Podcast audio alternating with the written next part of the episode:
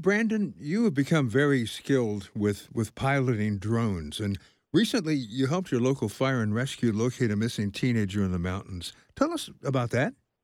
Yeah, um, well, we've always been with the fire and rescue. Uh, I've been there basically with them my whole life. Um, so we've got kind of the interest in how can we help, you know, develop a more, I guess, a more ideal way of search and rescue. Um, you know, by ground takes a while.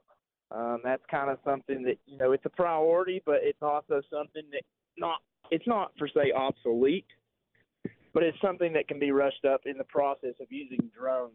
Um, my drone is equipped with a thermal camera.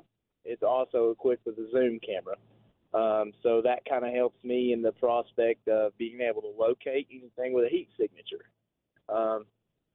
In this circumstance, the girl was lost. Uh, she'd been, you know, wandered off trail and got lost and couldn't find her way home. Um, we were dispatched. Uh, we were probably on scene within 10 minutes of being dispatched, and within another 10 minutes, we had the girls located. Um, what I did once I had located the girl, I had brought the drone back to our staging area, and I had then I led responders into where she was at that's kind of what happened in that that certain situation, and that's just one of the many ways that a drone or any kind of unmanned aircraft can really be a help.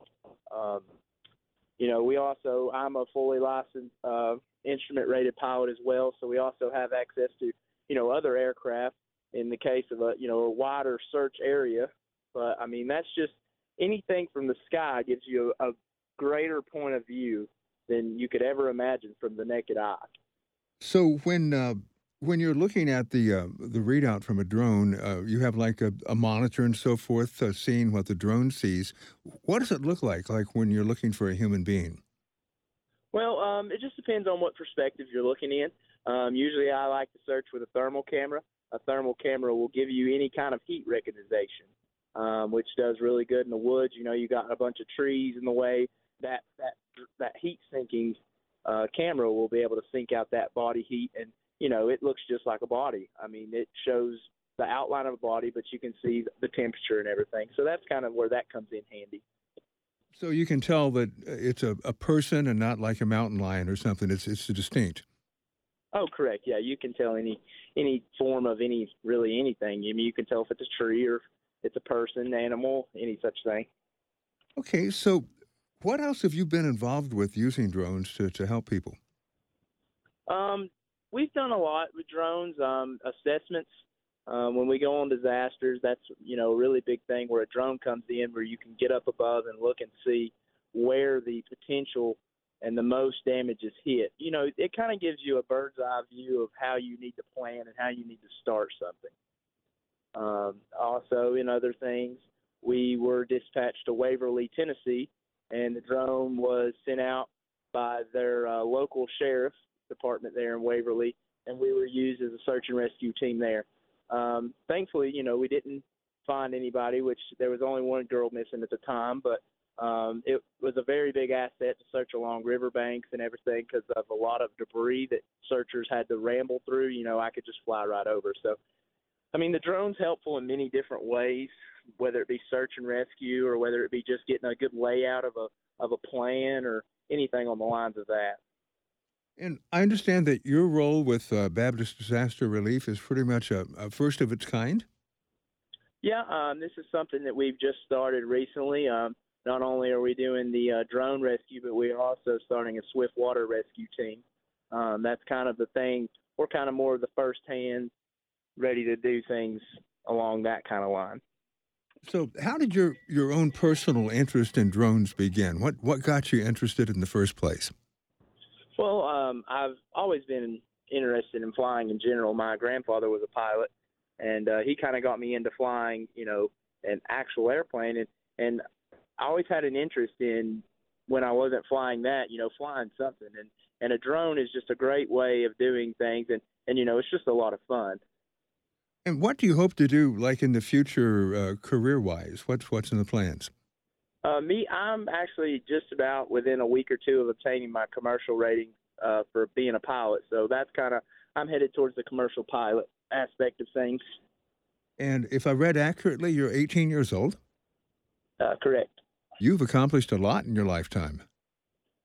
Uh, it's been a good journey, that's for sure. Very thankful for the things that you know God's blessed me with. So, as a Christian, do you have any concerns about technology in the future as we move forward? I mean, it can be used for good, but also otherwise. Any any thoughts on that? Well, technology is a me. I see it as a very helpful thing. Yes, it can be hurtful, but also in my perspective of technology, is the way things grow. Is uh, I kind of see it as an improvement and something that really helps people on a daily to day basis. I mean, it's just there's so many things that technology can do that just really puts something out there. It's really just a great opportunity, I feel like. So, Brandon, what is in your heart like when you're helping to search for someone who's missing and you're using a drone? You know, what goes through your heart? Do, do you pray? What kind of what kind of thoughts are going on? Well, you know, it's always the sad thing when you're on a search and recovery mission. You know, most of these missions we go on, you basically have a pretty good understanding that you know there's not going to be anyone much left alive, but you also want to find you know the victim to be able to bring them back to their family. So even though it's a sad thing, it's something that I really want to be a part of. That way, I can help with the recovery because I mean, it's just some you know a relief to the family. Just you know have that person and know what happened and where they are. It's not a mystery to them, and that's kind of you know we just want to be a help in any way we can. So it sounds like it means a lot to you. Are you mentoring anyone? Has anyone approached you saying, "Hey, I'd like to learn to do this too"? Uh, yes, actually, um, me being a fully licensed drone pilot, uh, we've you know kind of trying to get some more recruits. I guess you would say people that we know and trust, and uh, you know that's something that I'm trying to teach them, learn them how to uh, you know just fly basic operation and use the the systems on the drone. The drone's fully satellite, you know, GPS. It's got a lot of complications to it. So it's really something that you have to know a breakdown of. So yes, I mean, in the perspective of teaching, that that's something that I, I do for anybody that I know trying to get a license. All right, Brandon, I really appreciate you sharing your heart with us. No problem. I'm just you know great to be a part of what we can do.